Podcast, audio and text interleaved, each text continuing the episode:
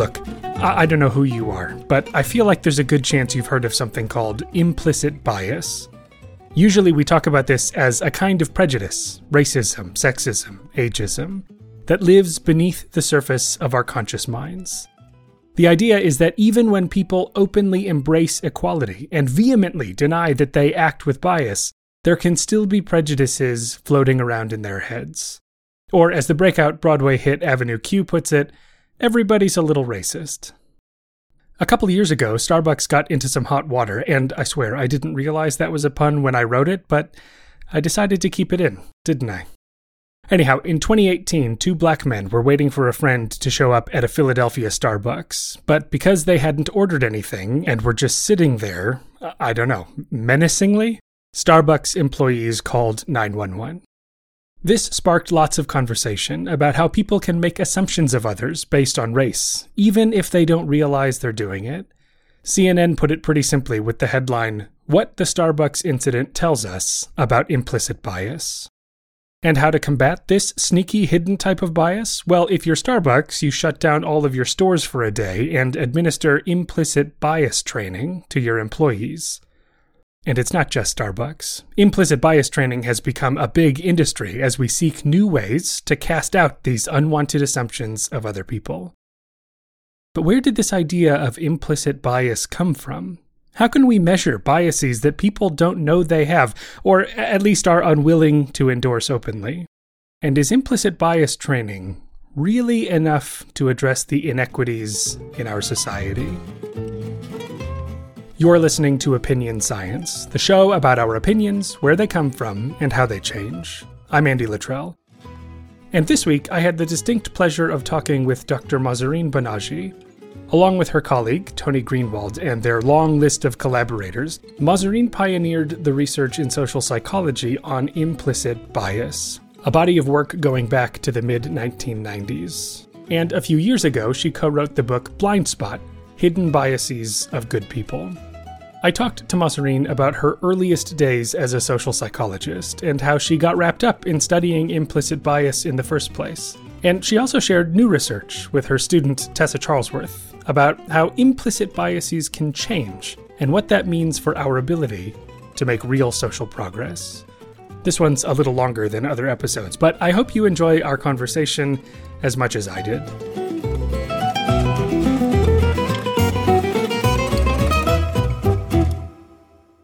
Okay, so let's just start with some definitional things to get Great. them out of the way. So I would say that implicit bias is actually a term that was coined by scientists to refer to behaviors that tilt away from equality. Something that is not neutral, even when neutrality is what you desire and neutrality is what you believe you've actually demonstrated, right? So the bias part comes in when we speak about a behavior that tilts away from equality. And the implicit part is embedded in the fact that the person who is doing the behaving and maybe even the person who is receiving the behaving believe that that, that behavior was enacted in an equal way. So implicit bias then is most clearly seen when you have let's say two people before you, both equally qualified, both equally trustworthy and safe, and your preference systematically leads you to select one over the other a white applicant over a black applicant, or a black applicant now is equal to a white applicant when the white applicant's resume is identical in every way except has a comment on it that says that that white applicant is also a felon.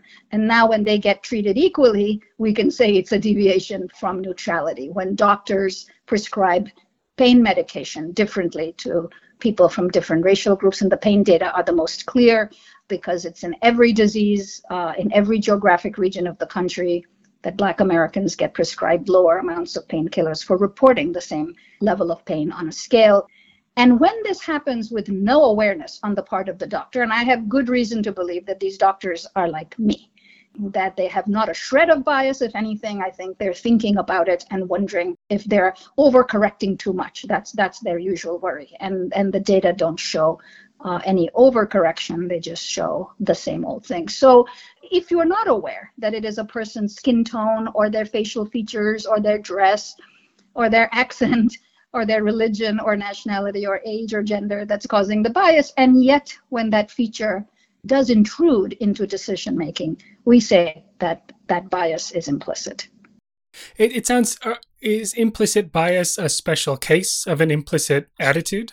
So y- your definition is very uh, clear on the bias side, but my impression is that some of this arose out of just an interest in understanding just preferences or attitudes in general that might exist at the same kind of level. So people have come to this topic in a in, in a in a few different ways. And I can tell you what my path was, and that may clarify things. When I was at Ohio State, I was, even at that time, mostly interested in human memory, almost entirely in human memory. Master's thesis on how the self ends up being a memory system to which, if information becomes attached, that information achieves a different status in memory. It's better remembered, it's less forgotten, it has more coherence, and all of that. my my dissertation was just an extension of that, but into the question of affect. To what extent is information that is affectively positive or negative remembered uh, better compared to neutral, or is it so? It was really simple two hypotheses in those days. We would say, is there an intensity effect uh, in memory such that anything that's equally deviant from zero in the positive or negative direction will be well remembered compared to what's neutral or is there still this freudian notion of repression where uh, you know negative stuff gets repressed and forgotten? And that so again so never collected any data ever with any dependent variable measure other than memory uh, all kinds of memory measures. And then when i got to yale as an assistant professor is when the implicit memory revolution was happening with cognitive psychologists who were studying memory discovering that something interesting is going on, that the kind of memory we'd been studying as psychologists for over 100 years was what we would today call explicit memory. You tell somebody, we gave you a list of words earlier. Can you remember all those words? We can say to them, What did you eat for breakfast? What happened to you when you were five years old and you went to a fair and got lost? We can ask people to do that and each of those tests of memory is the same in the sense that you're requiring the subject to go into their minds to some past moment in their history and to pull information out. And today we would say that's one kind of memory. But for the first hundred years, psychology assumed it was the only kind of memory. And then, as we saw, first from data from patients with amnesia, um, that it appeared that even though they had nothing like the kind of memory you and I have, where a few minutes after an incident, they would not remember the incident ever occurring. That even though they couldn't remember in the classic sense, do you remember the joke I told you? No. Did you tell me a joke? I don't even know who you are, they would say.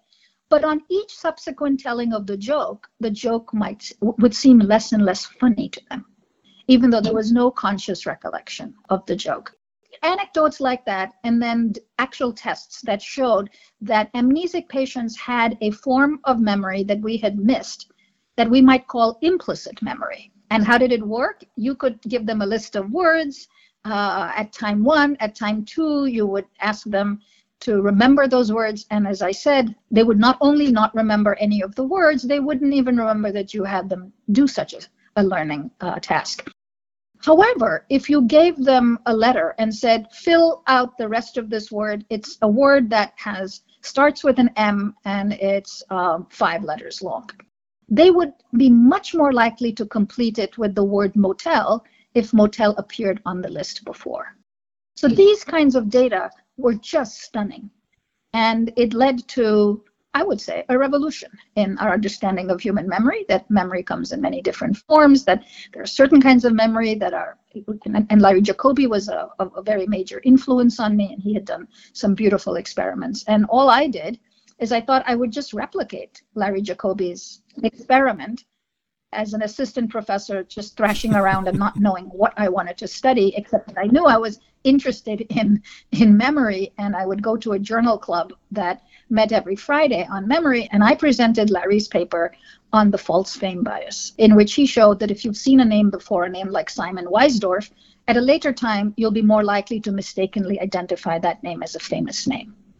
So I, in those days, this is about, you know, still in the late 90s or, uh, sorry, in the late 80s. And I write to him and I say, you know, we used to send postcards in those days. So we would, I'd send a postcard and the postcard would say, Dear Dr. Jacoby, I loved your paper. Would you please be able to send me any materials that I might use to replicate this? And then you would wait uh, and wait and wait until you saw a fat manila folder in your mailbox and you would pounce on it because that would be the, the stimulus materials that would have arrived.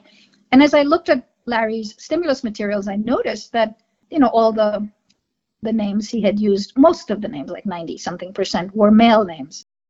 So as I say, you write another postcard, dear Dr. Jacoby. Um, you only sent me half your stimulus. uh, could you send me the remainder of it? And if you're lucky, you'd get a call, a gruff voice at the other end saying, well, you know, women aren't famous, so we didn't use very many women's names. Bye bye. And I remember that when he said that to me, I remember thinking, yeah, he's right. There are not many famous women, and so it would be best to just, you know, leave, leave them to be a few. And this is where I would say to a young person entering the field who thinks that science is pristine and not affected by anything that is personal. And I would say to them to pause because I didn't consciously at all think that what Larry had done was wrong. I was I, I felt like, yep, I can easily just replicate the study with his stimuli. But I didn't. I hmm. actually spent an entire summer generating names of famous women. And I just did the study again with both kinds of names in equal numbers with the expectation that I would just replicate the Jacoby result with just a broader set of stimuli. And the result replicated, mm. but for male names. Uh, after the first study showed that result, I assumed that all the subjects were actually doing exactly what Larry said. They know there are a few women who are famous. And so when they see a name and it's the name of a woman, mm. they say, you know, what's the likelihood that she'd be famous? I'm not going to circle it. And that's what I thought was going on. So, starting with experiment two, I began to, in the debriefing, ask the simple question hmm. What did you use in your decision? And people would come up with lots of crazy ideas, but they actually nailed the, the Jacoby hypothesis. They said, I can imagine that if you had shown me a name the day before, that I might be confused today about why why is it feeling what what Jacoby called this was perceptual fluency. When you see a name like Sebastian Weisdorf, again, it has a degree of perceptual fluency. And so that, and some of them would tell me that. They would actually generate the Jacoby hypothesis. But not one said it could be the gender of the name. So then at the end of their telling me their hypotheses, I would say, Do you think the gender of the name affected your decision? I started to code this 400 subjects later, not one agreed that the gender of the name had mattered. And I knew, you know, I I didn't know what it was going to become, but I knew in that moment that this result was more important than anything on memory I could study. And I think that was the moment when I said, it's time to become a real social psychologist. Yeah, so from there, what what does the road look like to get to to circle back to what implicit bias is and how it's different from explicit bias? These sort of rumblings of memory processes, wh- where have they taken us? Yeah, so that's a great and it's a perfect question because remember I said to you that you come to this work in a few along a few different paths. I could tell the story the way I just did, mm-hmm. but alongside that story is something else. And you know, really issues of discrimination and equality were not really being talked about. Remember that in the 1970s, psychology, social psychology went through something called the crisis. And the crisis was that in the post war generation and in the people trained by them, they had been interested in things like authoritarian people and personalities, you know, Adorno and all of those guys who had come from Germany uh, were very struck by what had happened in, in, in, in Germany, and it bled into their work. But in the 1970s, there was what was called the crisis. And the crisis was must we be studying these questions of relevance, or can we be scientists just studying something for the hell of it? And the field kind of cracked open along those lines.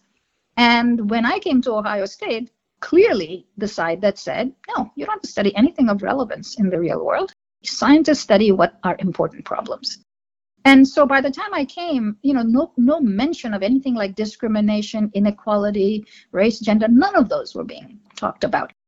However, we could see something. When we took a course, you could see that the Katz and Braly data collected in 1933 showing that people very strongly believed that Italians were creative, musical, lazy, and dirty, that that kind of responding was simply not showing up 20 years later. And then another 20 years later, there is something called the Princeton Trilogy, the, the set of sort of three papers, each appearing 20 years apart, showing that the stereotypes of 20 years ago were simply not appearing. So if you look at the data, and in our book Blind Spot, we have an appendix that is devoted entirely to this issue of showing what has happened to race attitudes over time. What you saw is a significant drop off in, in anti-black bias.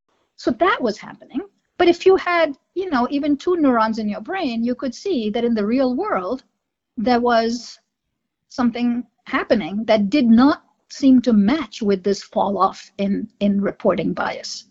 In the real world, there were differences in who could get a bank loan. In the real world, people's health outcomes were different. In the real world, there were mortality differences. In the real world, you could see that there were differences in who worked in what job. So, how to line this up and resolve this paradox that on the one hand, people are just explicitly telling you that they're not biased, and you have no reason really. We're not silly people who think people are just lying to us. We, we, we could tell that they were expressing the truth of how they felt. And yet, that's what the world looked like. So, why wasn't there you know a parallel shift so that what we were measuring in the world was looking like it was following the shift in in attitudes and stereotypes falling off uh, in, from in, from negative to neutral and that itself was also interesting and that became a methodological interest and for me it has always been more interesting to think of implicit measures not at all as a way of getting at the truth, but as a way of getting to an aspect of our minds that we are not in contact with consciously. And it's the same as with memory. You don't go in and say, What did you eat for breakfast? You just give somebody, you know, the word oh, and they'll fill it in with omelet if that's what they saw on the menu in the morning. That was the parallel. So there was a very clear parallel between, okay, one of our big concepts, memory, is cracking. It's showing that there are at least two kinds and and we are going to do the same for attitude. And I always said that that there's nothing original in our work. That all we did is we took what was going on with memory and we simply asked the question, is it also true of our attitudes? Is it possible that they come in a couple of different forms, the conscious kind and then the less conscious kind? Yeah, so to take that what I was thinking when you were talking about the memory example and and amnesics in particular, like we have very clear statements about awareness and consciousness, and and certainly over the years, implicit bias has been characterized as unconscious biases. These these attitudes, mm. preferences, biases that people just do not at all realize they have. But as as you're well aware, that claim has been debated over the, the time that, that this research is being done. So I'm curious yeah. at this point, based on the evidence that we do have, how, how strong a case do you think that there is that, that these are attitudes that exist outside people's awareness? Uh huh. Well, there is some truth to those 400 people who all told me that they were not using gender, not one. So I would say something's going on. If it were the case that these were all within conscious awareness, we wouldn't get the hate mail we do. okay. Um, so I, all I can tell you is that that is the signature result that responses on two different measures don't line up. That's the signature result. So we have to agree with that. However, I think your question is a very good one because in the old days, I think we were mistaken. I think we thought these were two separate systems with not much in common. That these were really like just like with memory, there were separate memory systems, you know, that this is separate systems in the brain that one uh, responded to the conscious probe, the other to the less conscious one, and they didn't speak to each other. And that's largely been shown to be false. What do I mean by that? Very early on, this was research I did with Will Cunningham uh, at Yale University, in which we did, I think, sort of the first, in those days, you know, people used ends of 30, um, and we went big and we said, uh, we said, you know, we're going to pick five explicit uh, attitude groups. For those same, we'll have five different relevant implicit measures. We'll put in every explicit measure for each one of those that we can find that people have used. And we're going to get people, you know, to come in and take them multiple times, all of that. So we do we do all of that. And the result of that paper that somehow doesn't get reported and never even, I think, led people like myself to say, whoa, what are we talking about? Look at the data. And what we showed is that if you look at the latent structure, that so these were let's say these are age attitudes foreigner attitude you know race attitudes whatever it was i forget the five but whatever they were we showed that the cluster of implicit attitudes hung together the explicits hung together even more beautifully. And the correlation between the two was 0.5. But it was always a two-factor solution that fit best, never, never a one-factor solution. And I think that that, for me, still encapsulates what I think is the truth of their relationship. It's the same universe in which we get our experiences. They get filtered through different senses. The stuff that we learn, you know, parents will say to us, you know, we never teach our child stereotypes and we don't know where they're getting them from. I say, uh, did you ever say to your child, uh, as a father, did you ever say, go get mommy from the kitchen? As a mommy, did you ever say to your child, daddy's going to be late at the office today? That's teaching them the stereotype kitchen and office with male and female. And those data are getting collected somewhere in the same way as a rat would learn that when it makes a left turn, it gets a pellet, but not if it makes a right turn. And, and one of the arguments that people made very early on, in, I would say largely the psychologists who studied what was called in those days prejudice, they were the most outraged at us, right? Because uh, we're doing two things. They're worried that we might displace them entirely because now everybody's going to want to do implicit measures and what's going to happen to that poor surveys. We had no intention of ever going in that direction. To us, the survey data are hugely important. They're telling us about an equally important part of ourselves. And so we never made the case that explicit anything was less important, but that's what we were perceived as saying. And sure, we were more excited about uh, implicit measures. They were newer. You had to pay attention to them. They were something that was causing us to, uh, to, to just spin. And then imagine you're a person, you're a white liberal uh, social psychologist, and for decades you've been talking about those people south of the Mason Dixon line who are the bad people. Uh, and now you on the IAT are showing something very similar to those people south of the Mason Dixon line. So, for a variety of reasons, the reaction to uh, what we did was, you know, well, this is not an attitude. And this may be of interest to you as a, as a young scientist. I was just so amazed by these because remember that we were not only not the first to talk about implicit anything, we were not even the first to talk about the semantic priming type results, which John Bargh and Russ Fazio had reported on. You place a word uh, on a screen, have it go away very quickly, another word appears on the screen, and you must make a decision on it. And lo and behold, if those two words were not semantically at all related, but affectively related. That word one and word two had a similar affective tone, mildly positive, neutral, mild, that your response to that second word was being affected by the affect of that previous prime. And they called it an attitude, and they called it an automatic attitude. And they had uh, gone at each other and had debates about this and so on, but we all knew this work. We taught it in our classes. Nobody said to them, This is not an attitude. But when the IAT came along, oh my God, the, the, first couple of years was all about this is not an attitude. This is not an attitude. This is not an attitude. Well, what is it? Uh, well, it's something in the culture. It's, well, yes, of course it's coming from there, but it's now in your head. But it was very hard for people to engage with with that way. And by the way, I'm talking to you in a way I've never talked to any other podcaster because this is this is the, these are the inside stories of what went on in, the, in those days. And along about that time, uh, my friend Liz Phelps, who was a neuroscientist and sort of that first generation of psychologists doing the neuroscience of memory, said to me, "I think we should do an imaging study using IAT outside the magnet and then collect some data inside the magnet and see if there is any kind of correlation between the two. And I said, "I don't need a fancy machine."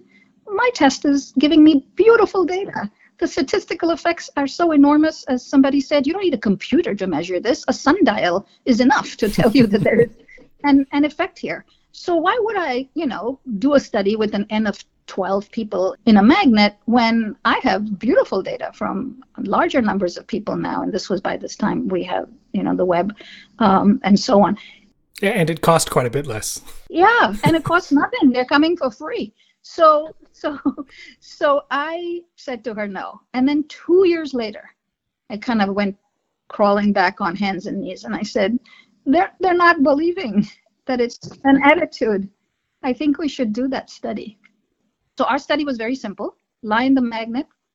You're just doing some little task, but you'll see black and you see black and white faces popping up, and all we're doing is measuring uh, amygdala activation to black relative to white faces.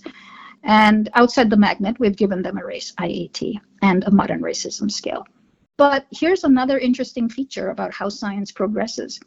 In those earliest days, we didn't analyze our own imaging data. Liz didn't analyze her own imaging data. She would have to have on her team somebody called an MR physicist who would usually be in a medical school and they would be running the magnet and they would and then you know you would pay them to do the analysis. And so they said to us, well, we looked at the data. There is no difference um, in amygdala activation to black or white faces. And we said, yeah, yeah, we, we know that, but we're not interested in that. We want to know if there is a correlation between IAT performance and amygdala activation. And they said, we don't, we don't know how to do a correlate with imaging data. So I came back to my office and I said to Will Cunningham, there's a field, it's called neuroscience. Do you want to be a neuroscientist? And I, am not sure that he responded by saying, Yes, I'd love to. We've been doing great behavioral work. He was a methodologist. He cared a lot about doing studies with the best uh, designs and, and all of that. And I said, go over to the medical school and like tell them not only can they do correlations, but teach them some factor analysis. That'll blow their mind. so he goes over there and that's his introduction and he becomes an author on this paper because as soon as they looked at the correlation oh my god he just called me on the phone from the from the medical school Mahzarin, just screaming at Mahzarin, you know people higher in race bias on the IAT are showing greater amygdala activation to black relative to white faces, and the correlation is like 0.8. can, can you describe what it is about the amygdala? Why, why was that where you were so looking? We, we, we picked it because of all the regions that we, you know, remember our understanding of the brain was itself quite minimal when it came to which regions are involved in which psychological uh, processes. But the one that was really beautifully mapped out because of the animal models that we had was the amygdala, right? And we knew that the amygdala is involved in something that we might call fear conditioning. So the amygdala just actually, because of the fear part, because so if we were doing gender, we would never have picked the amygdala. So race turned out to be very useful because we already knew what the amygdala should do. Um, we knew it had been involved in fear learning. And if there is this correlation between amygdala activation and IAT, then we've got to ask ourselves, then what the hell is it? And all I can tell you is that the IAT data were beautiful, much more robust. I think they can predict things, which I don't think the imaging data could do. But all of a sudden, that question, it's not an attitude. Why do you call it an attitude? Just went away. Now, I don't know whether it went away and it would have gone away anyway, or whether this paper had something to do with it. But once we showed that that behavior on the IAT is correlated with amygdala activation, that argument just died. Uh, yeah. Mm-hmm. What's exciting about that story too is is we're talking very early days of what became social neuroscience, right? 2001, this paper, I think. Yeah, but we did it much, much earlier. We did it in the late 1990s, I think wow. 99 or so. Um, and there is another story that, I mean, I won't mention the journal, but a very, very prominent journal um, um, for any scientist accepted the paper and then rejected it right before publication time. And we were never told exactly what happened, but you know, we were at the stage of signing copyright forms. And we were told that there is a panel that looks at the this is a pro forma thing, but the panel of, of um, somebody who sits above the editor just looks at it to see that everything looks okay. And that group said, mm, this is too controversial. So we just took the paper to the Journal of Cognitive Neuroscience and we published it there. And after that, quickly there were other people who replicated the result. And in fact, Will went on to do a beautiful paper in which he showed that people for whom dorsolateral PFC activation was greater now we're getting outside the realm of subcortical regions and looking at prefrontal cortex. That for those for whom what we might call the region that can exert control is more active, also showed less amygdala activation. But that was that was itself, I think, an interesting possibility that for whatever reason, people who are able or have learned to exert conscious control could tamp down the default fear reaction. Yeah. You mentioned that this fMRI study was very much related to correlations between IAT scores and brain activity, but we, we don't have to go super deep into it. But for those who may not be aware or understanding of what the IAT is, could you do sort of a, a brief overview of what that means? Oh, yes. So, what is the IAT? Maybe I should just tell it to you based on how I took the test for the very first time in 1994. Tony Greenwald sent me a program and didn't say very much about what to do. And, but we used to exchange different uh, protocols and try out different tasks because we had um, published, uh, in publishing the psych review paper, uh, the implicit social cognition review paper, that paper ended by saying, you know, we're trying to make a case for this concept by relying on effects already existing in the field. This is a theoretical argument for this for this idea, but really, what's going to be needed is is a method. So Tony, more than me, I would say for sure, was digging and poking at looking at different kinds of methods. And then in comes this little program. Um, and I I take the I, I take the test and what appears is a name. At the time we were using names because we I don't think the program could handle pictures. So um, a name like Tyrone uh, or Jamal would show up or a name like Tom or Joshua would show up, and I would have to classify them. Use the E key or the left side of the keyboard to respond to black names, uh, and the right side of the key, use the I key on your keyboard to respond to white names. Super easy. If I see a name like Josh or whatever, Steve or any one of your standard Anglo-Saxon um, uh, Judeo-Christian names, I'm supposed to um, hit the one button. And if I see a name that comes from a subset of Black people, then uh, to distinguish it from the, the names that were clearly different, then I press the left key. How hard can that be? Super easy. And then I do the same thing now with words, and now the same key that I'd use. Remember, E was the key for, for black names. Now, whenever a bad word pops up, a word like poison or devil, I'm supposed to hit that same key. Um, and then when it's a good word like love or peace, I have to press the right key. Easy, I can do that. Now the program says just put them together. We'll show you one of four things. A name will pop up that will be clearly either black or white, and then a word will pop up that will be clearly good or bad. Whenever you see a black face or a bad word, press the left key. You've already practiced these. And whenever you see a white name or a good word, press the right key. I do that and my fingers are flying on the keyboard and i'm done. I'm done in like 500 milliseconds and it pops up and you know no no response just told me that my average time was like 535 milliseconds or something so that felt right. And then the other version comes along. Now you'll switch. Now when it's a black name or a good word press the e key. When it is a white name or a bad word press the i key okay, that seems like it should be. I mean, I remember this very clearly. I remember starting that task knowing knowing that I would whip through it in the same time.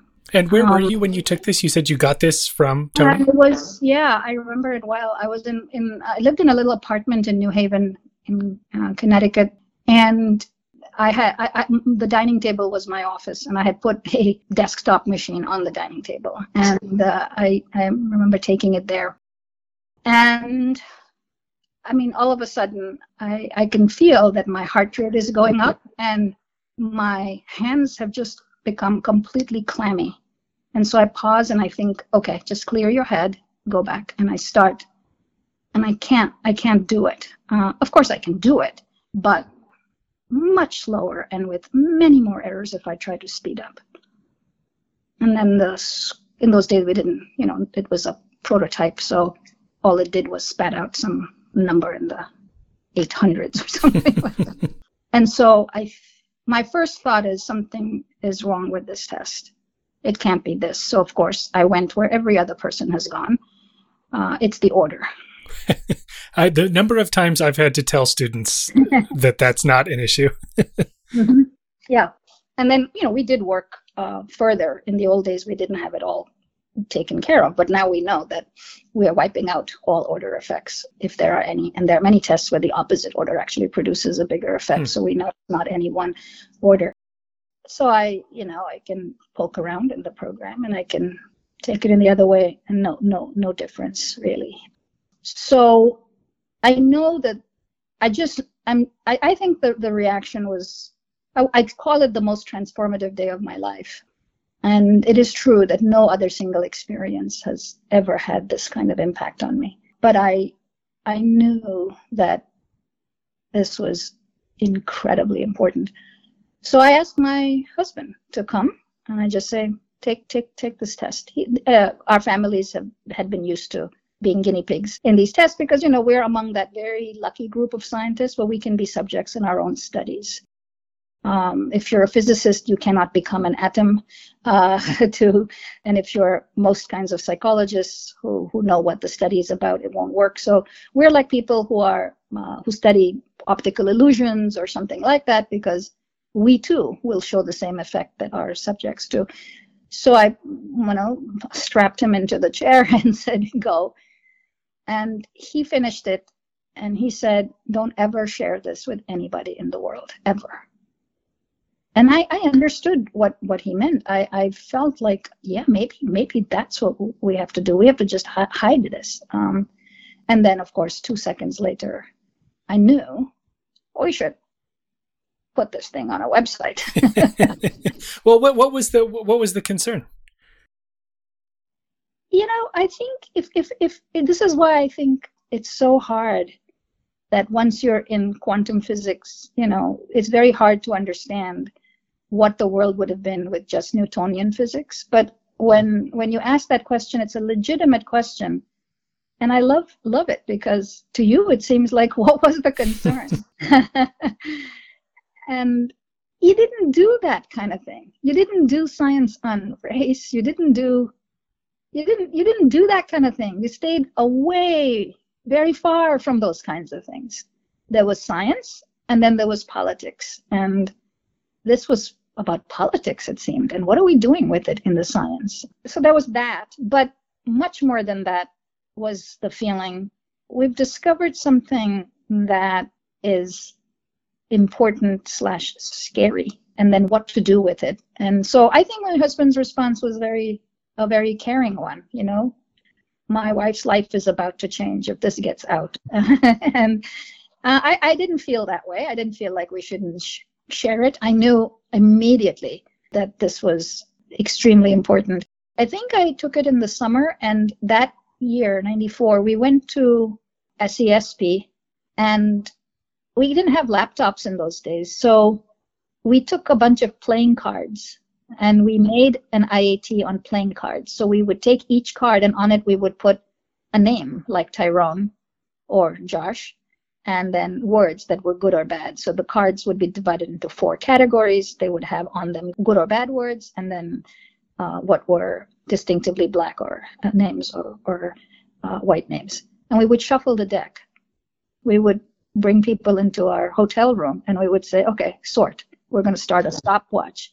Sort you know, to, to basically would make them do the IAT. And when it would come to that second moment, I mean, most people just would throw the deck of cards on the bed and turn away because they could feel that they can't do it.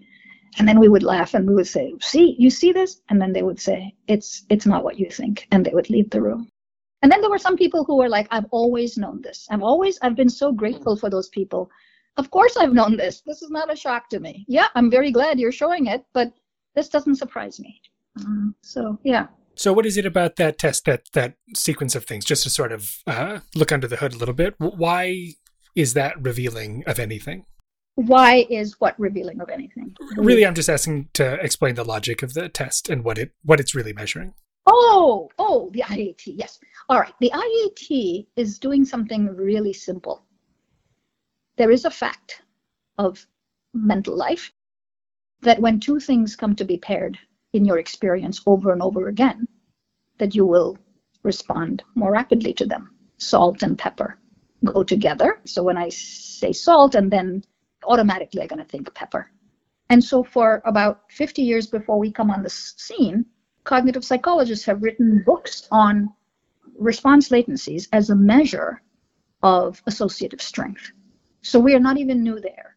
You know, we're really totally unimaginative, uncreative people who took existing stuff and put it together in a particular way. And when none of those individual strands had produced any reaction at all, putting them together did. So people did say, well, what is it then? If it, so we would say it's the strength of association if bad and black are so much easier for you to put together uh, than white and bad, that means that like salt and pepper or king and queen or sunny day and beach or whatever it might be, this is just telling us what has been paired for you in your life. That's all it is. It's not saying you will behave this way or that way, but we didn't even go there in those days. We just said it's the strength of association. So, just to maybe shift gears a little bit, we've talked a lot about um, what implicit bias is, how you've measured it, um, whether it's something people are aware of or not. And I thought maybe for the rest of the time, what we could do is talk about how changeable you think these implicit biases are. Um, and, and in doing so, continue to keep in mind what the differences are between implicit and explicit biases. Sure. So, this too has a very straightforward and very interesting story. When you have the experience that Tony did, being the first person to take it, and me being, you know, close to, to that, it's it's very it would it should be very easy for you all to understand why we thought that it was not going to be changeable. Because when you know what you believe and then how the data are coming out, if that's happening, what other than some silly thing like i'm just going to practice something and then show that i can beat the test it just felt to me like if this is the case the world is going to have to know this and if there are to be policy changes they're going to have to come in the form of assert them from the top. You're not going to get people to change. Um, so you're going to have to do something else because people cannot change. This is implicit. This is ground into us in such a way that it's not going to change in my lifetime. So that was my incorrect assumption. So students would come to me and say, We'd like to do a study to see if we can show people positive exemplars, this and that, and shift the IAT. And I would say, No, you're not going to do that on my watch. I'm not going to waste government money on doing something that is totally useless. You can do that when you leave my lab. And sure, sure enough, Three of them escaped Curtis Hardin, Irene Blair, and Buju Dasgupta, who went actually to do a postdoc with Tony. And each of them, within a six month period, came up with data that, in one way or another, showed that you can change them. And you know the studies. In Buju's case, you show exemplars of positive black individuals like Martin Luther King Jr., athletes like Michael Jordan in those days, etc and you can diminish the magnitude of the IAT race bias. Kurt Hardin um, did a study in which he just had a black or white experimenter come before a class and do a paper pencil version of the test. And he found that with the black experimenter, the race bias in white American students, but not Asians, was lower uh, than in the white experimenter condition. And Irene Blair told college seniors roughly to just spend five minutes in their heads imagining their first job after college and that their boss was a woman. And they spent that time doing it. And then she gave them a gender stereotype test of male, female, strong, weak, and showed that if they had imagined a female boss, uh, they showed a less strong gender stereotype. These three papers all appeared together in an issue of JPSP. And in re- retrospect, I was just shocked that I hadn't seen it because there was a graduate student who had come to me and said, you know, we were all, you know, in those days we would take IATs all the time. We would make them up and send them to each other we'd be always taking them. And one of my students said, I'm, I'm gonna, he was so outraged by his uh, race bias that he would come in every day in the morning to the lab. He'd take a race test and he would write down his score on a, on a board and he would track it over time. Everybody knew not to erase that part of the board. And he came up to my office one day and said, Hey, something weird happened. I, I, mean, every day I've been showing a race bias. It, it, it varies a little here and there, but it's been pretty much the same. But today I showed no race bias. And, you know, I thought to myself, what did I do before I came in? And he, he was a runner. And he said, I was watching Olympic track and field. And I said, wow, isn't that interesting? But I totally let it go because my belief was that this cannot change and that this was just a little anecdote. But I, I didn't use it as the beginning of a hypothesis that maybe, maybe something is telling us that it can change. Now, young people came in after those studies had been done, and they went to an extreme that I still have trouble understanding. They got all upset when the bias that had changed did not remain changed. They were like, God, the Bourgeois effect was gone after a week. And you know, what did you think was going to happen? There's a thing called the world out there. Imagine your, your brain is adaptive. It's changing when it's giving being given some signal that something that it had thought was true for a lifetime may not be true. It's so amazing that it can change. That it snaps back is what an adaptive system does. Go think about this. But oh no, they were all huffy about how this was all useless because, you know, nothing. Because they are thinking politically. They're thinking, oh, this means the world will never change. But you can't be that way. For you, it's just the science. When whatever it's telling you, that should be uh, important. And if it's telling you it can't change after a while, time has passed, you should use that data to revise your theory about how the mind works. Not to say, oh God, it you know, uh, it's not the change is not lasting. So when we would write about this, we would call these changes. We would say, so far we know that they're elastic. And then a lot of people did a lot, a lot, a lot, a lot of studies, but they were all incredibly weak of this kind show them five exemplars of some counter stereotype, and then wring your hands when the bias pops back to where it was. And I, to this day, am irritated at this group of people who wrote so many papers saying implicit bias, no change over time, after having done the weakest studies you could imagine and making this claim. And and your frustration was that it was a, a criticism that they're saying. Yeah, yeah, it was a criticism. Not, you know, it shouldn't have been a. It should have at least been just this is what the data are telling mm-hmm. us that this does not last very long, which is how I would have said it, and I would have said expectedly so. Can you imagine it actually sticking? You don't want a brain where every little thing you do is going to remain forever.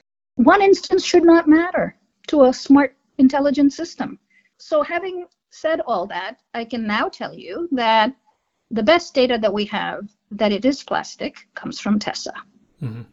And we have not done sort of the, the classic experiment of bringing people into the lab every day and then showing that after six months or a year of this kind of training, that no matter when you give them the test, the data that have moved have now stuck in this new location. Nobody's done that study. The resources it would take to do it are, are serious, and that's why people did these easy studies that were actually weak studies. But then, of course, we have two things going for us. We have data being collected in a way that no other data set has been collected. There is no survey data, no any data where continuously, morning through night, every second, every minute, data are being collected. To me, that's the most striking thing about the IAT website, that it is without stop collecting data. It's almost like a weather center, right? That constantly monitors the weather. it is like I, I will use this uh, and I will give you credit for it, but it is a great metaphor. It is like a, a weather center, and we believe weather data more because it is doing all this averaging minute by minute of, of what's happening. Mm-hmm. But of course, we didn't have the methods to analyze data like that. And of course, there are huge alternative possibilities if you see change, cohort differences. more younger people coming now. Um, the one thing we learned very quickly in the beginning, people would tell us, well, your people who come to the uh, website uh, to implicit.yale or implicit.harvard are coming to it because they're interested in bias.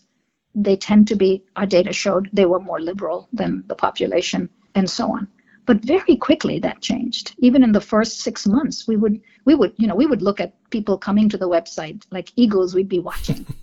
so what this did for us is it made the population coming to it quite representative of the country. You know now the federal government will send the entire Justice Department or all of ICE uh, to take these tests. So you get people across the spectrum. So we have now data that are extremely representative huge compared to any other data set, millions of people, enough that we can do analyses by zip code.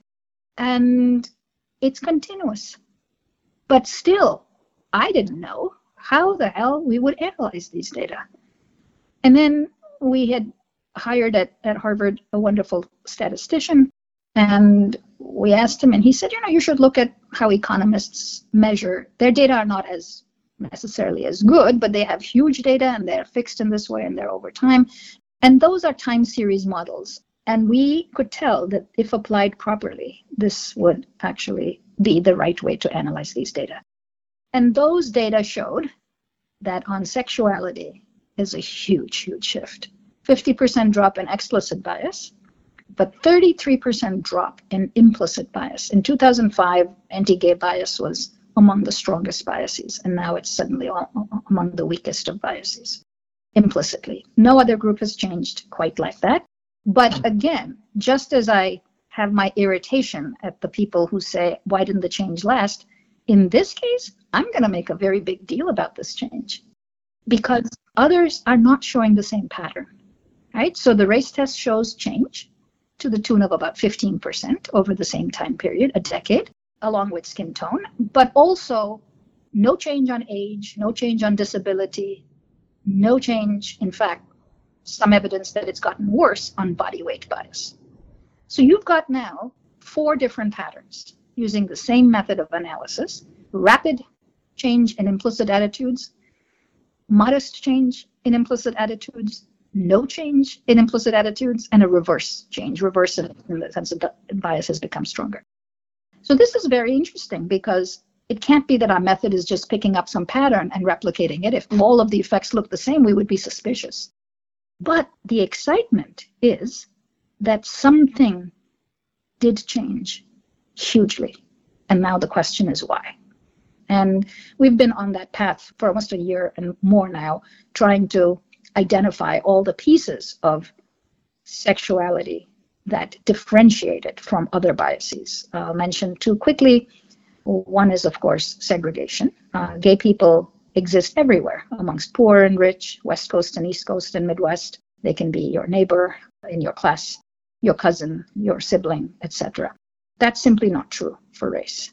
We are deeply segregated, and especially on the three things that most matter for segregation where you live, where you go to school, and where you work, and what you do there. That's one feature. But we know that contact doesn't always produce positive attitudes. And here I would say that what sexuality had going for it was that it was socioeconomically also varied. So there were rich people, and there were people in Hollywood who made movies about gay characters who were cooler and smarter and better in every way. And I think over time it didn't just change some minds. What's remarkable about the sexuality test is that everybody changes. Elderly people change and young people change. Um, gay people have changed and straight people have changed. People in all the regions have changed. Very rarely does this happen that the country as a whole is shifting. And I think there's one, one, one or two counter examples, and it's not it's, what I just said is true, but it is true that while everybody is changing and going along exactly that little path uh, of moving towards zero, towards neutrality, there are two groups that are changing faster, and those are people who claim to be liberal and especially people who are younger. But that's not to say that other people are not changing. Everybody's changing. And I think that's worth us knowing because I'd like to ask the country why that is not happening for every other group. Can, can I ask just to clarify the those data? It, you said it was both implicit and explicit responses mm-hmm. changing. So I'm curious, what is it that is unique about that that both of them are changing? So part part of a skeptical approach would be to say, well, if all we needed to do was ask people explicitly and we could track that mm-hmm. change, that would be way easier. Why is it interesting that the implicit seems to be doing the same thing? Yeah, because we had seen lots of change in explicits. Remember from the 1933 Katz and Braly data, we had seen explicits fall all the time, enough that you couldn't ask people the same old fashioned racism questions. They'd become so meaningless that everybody was topping out, uh, getting a high score of 100 or whatever uh, was the highest score. Everybody was looking completely not racist.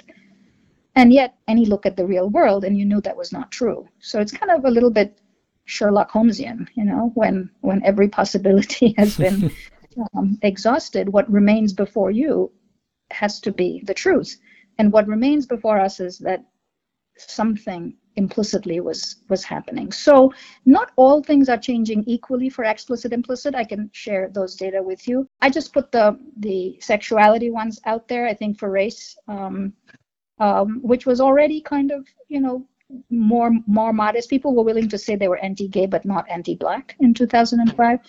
So the changes on explicit are not always equal to changes on the implicit. And we have a section in that paper on what the patterns of change are for explicit and implicit. And sometimes, you know, the explicits will stay the same because they're already pretty close to zero. Um, but the implicit will continue to change because there's a lot more room for the implicits to move.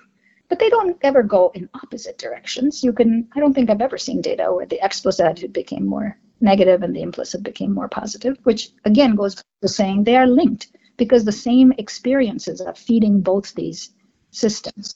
Uh, it's just that it's not the same because of the way our brain stores different types of information, retrieves it, uses it, and, and how we behave, that these are different enough that these contexts um, make enough of a difference that implicit and explicit are different from each other. They're just not opposed to each other, I would say, in most cases. So take something like political attitudes where the correlation between implicit and explicit is like 0.8. Right? I would say there, don't bother with the IAT. Just ask people who are you going to vote for? Because what you learn from the IAT is identical. But you become a little more complicated and you'll see why the implicit measure is incredibly interesting. We have a very large group of people in this country who say that they're independent. But independents rarely show no bias. They do veer in one or the other direction. Very few are zero. So there's something interesting now. You're saying you're an independent, that's your conscious belief, but we can show you you're not. You are a little bit this way or that way. And if the right people did the tests and they tracked what the independent said and then what the independents showed on the IAT, I wouldn't be surprised if the IAT then predicted um, how they voted. So the one thing I want to say, because I think it's also misunderstood, and people who wrote in this field, and I would I will put myself in that category, we had a a simple understanding early on that maybe there are two worlds the world of conscious attitudes that affects my conscious behaviors and then there are these implicit attitudes and those affect my more implicit behaviors like eye gaze or mm-hmm. seating distance or something like that. And a lot of studies were done on that. And i think that was a waste because it's not quite so simple. It's actually much more interesting.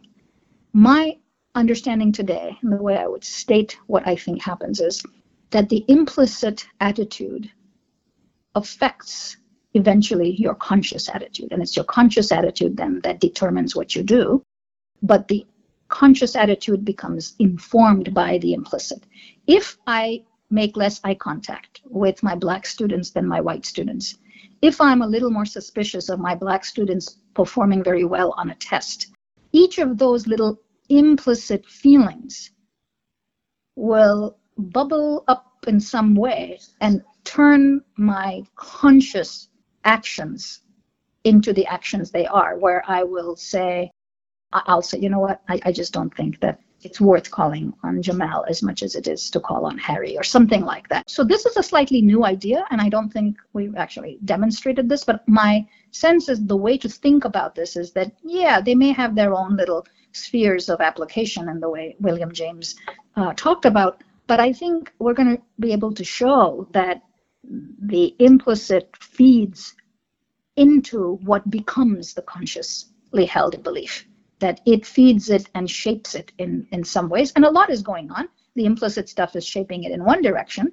and then our conscious values and everything else that is part of the true conscious system is also shaping them.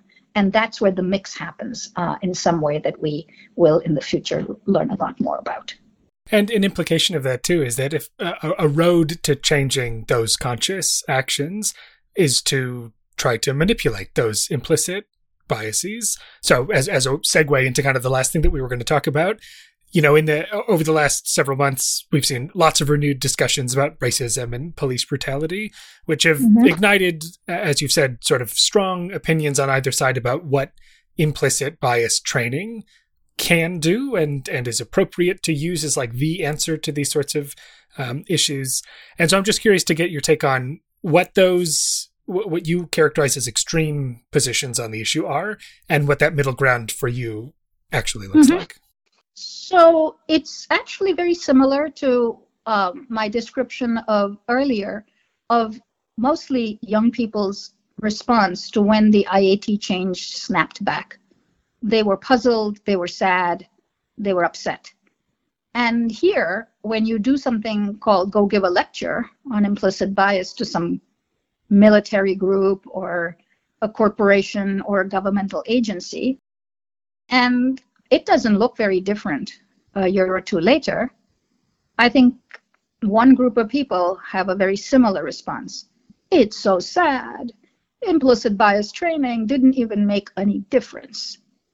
And my answer to them is imagine that you had spoken to them not about implicit bias, but about something like um, body uh, and health. And you said, look, this is how our bodies are healthy every day, eating the right foods, every day exercising, reducing stress. These are sort of the three things we know are important. At the end of a three hour lecture on body and how it metabolizes sugar and fat, would you would your audience have lost any weight? And everybody laughs because, of course, they shouldn't. So I say, why do you think it would be any different with this? You are telling them about this to explain to them what's actually at stake here, what might be going on, why they think that they're unbiased when in fact they are.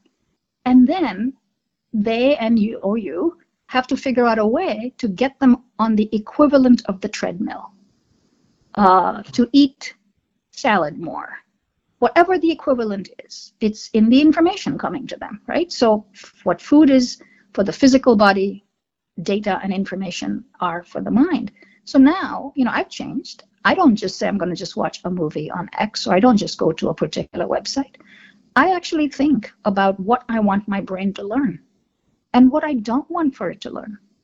And I feel that my own changes on the IAT are almost a direct reflection of whether I've worked to change the input into my mind. So the first thing is, of course, you shouldn't expect that to happen. Again, it's the same thing. It's a drop. And it's not even a drop in change, it's just a drop in alerting somebody. So why should they suddenly start uh, changing their patterns of who they hire and who they promote and so on?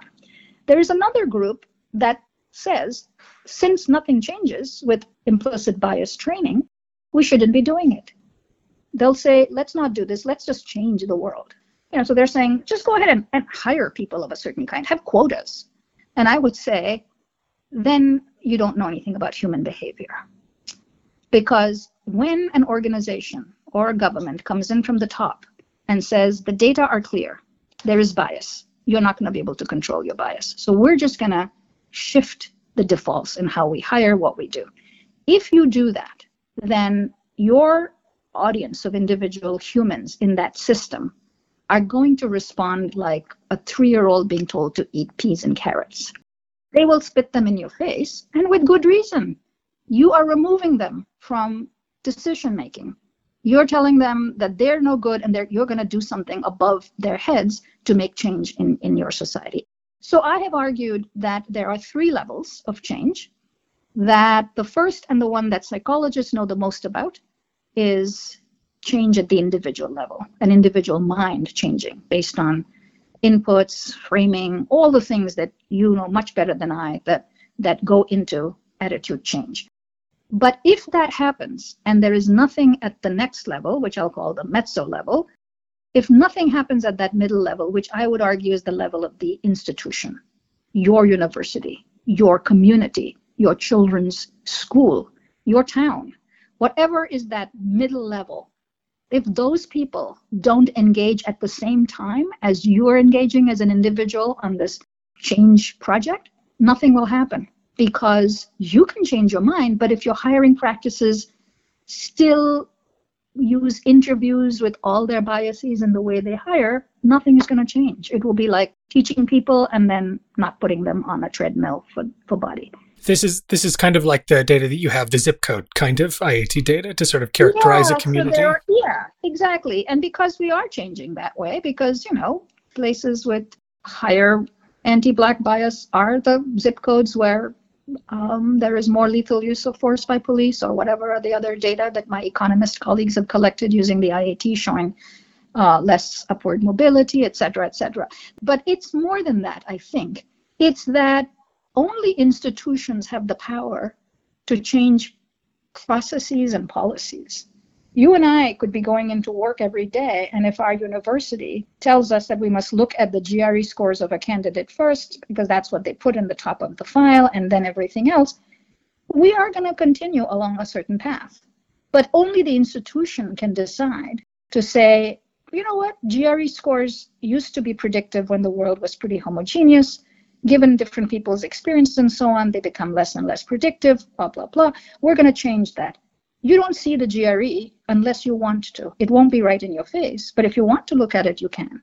Okay, now that's a change that I as an individual cannot make. And I'm going to argue that unless you've got the organization doing its bit based on the same data about implicit bias, it will not change. But you put these two together, and I think you would see fast change, massive change. And of course, these are the only things that are under our control. The third is what we're going through something happens at the level of a society.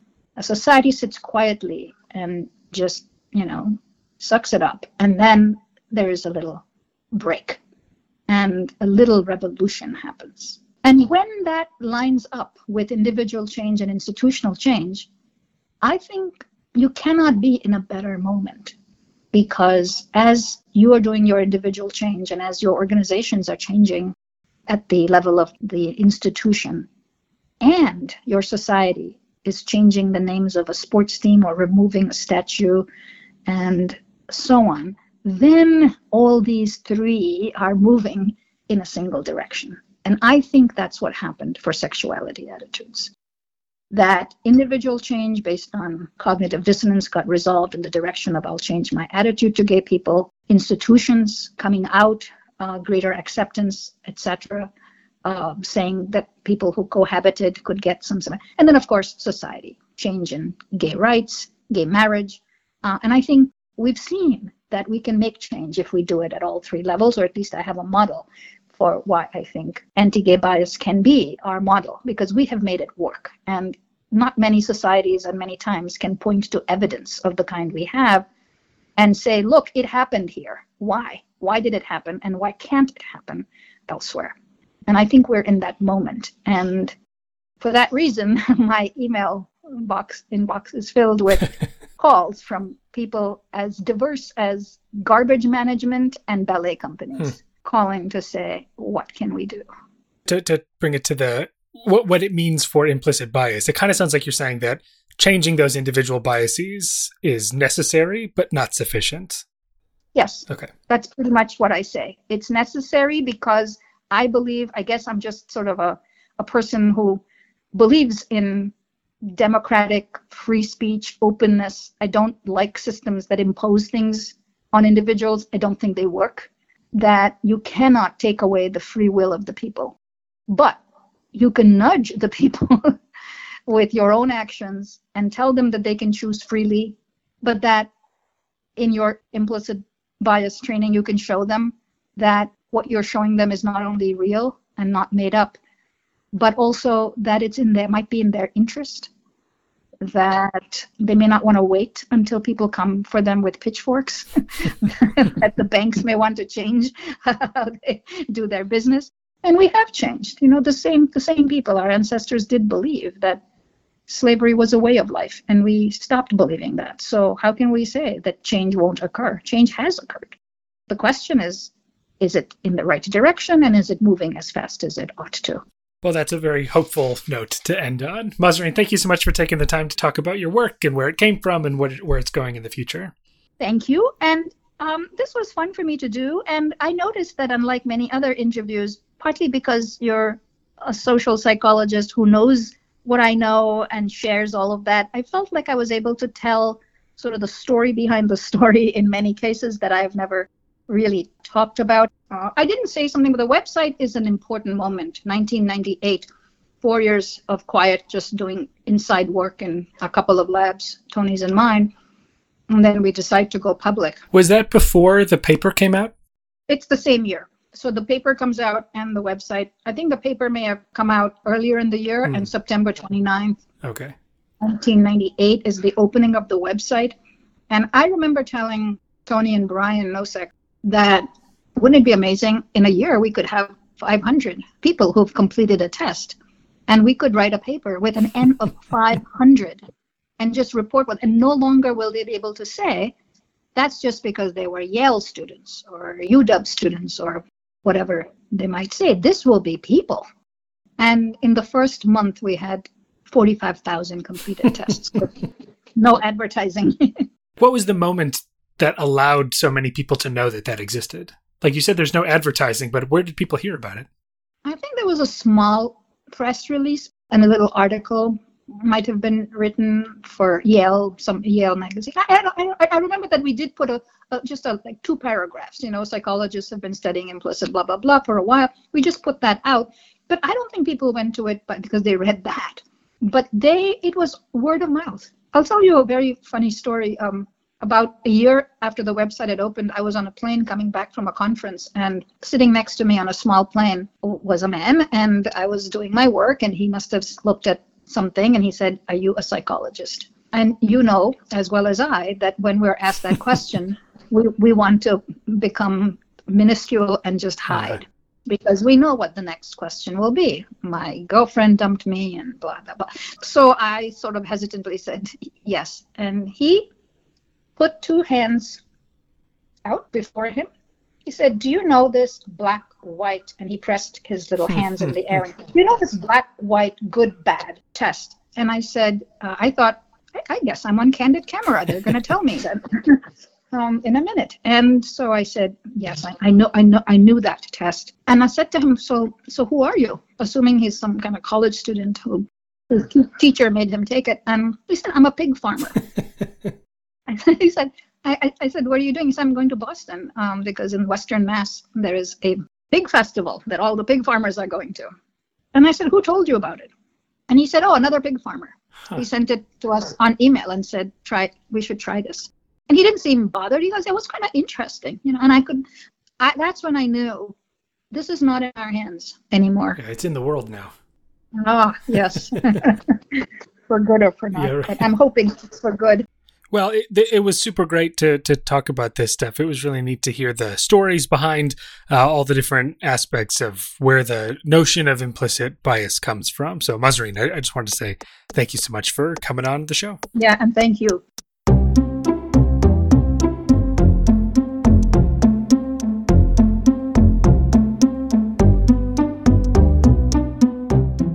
That'll do it for this episode of Opinion Science. Big thanks to Mahzarin Banaji for taking the time to be on the podcast. We talked in general terms about the results of her research over the years, but if you'd like to know more about the specifics, check out her book, Blind Spot, or check out some of the links in the show notes. And hey, if you enjoyed this episode, please head over to Apple Podcasts and leave a kind review. Rating and reviewing the show helps get the podcast into more ears, so thanks for your help with that. For more about opinion science and to get a transcript of this episode, head on over to opinionsciencepodcast.com or follow us on Facebook or Twitter at OpinionSciPod. Hope you're all doing well, and I'll see you next time for more Opinion Science. Bye bye.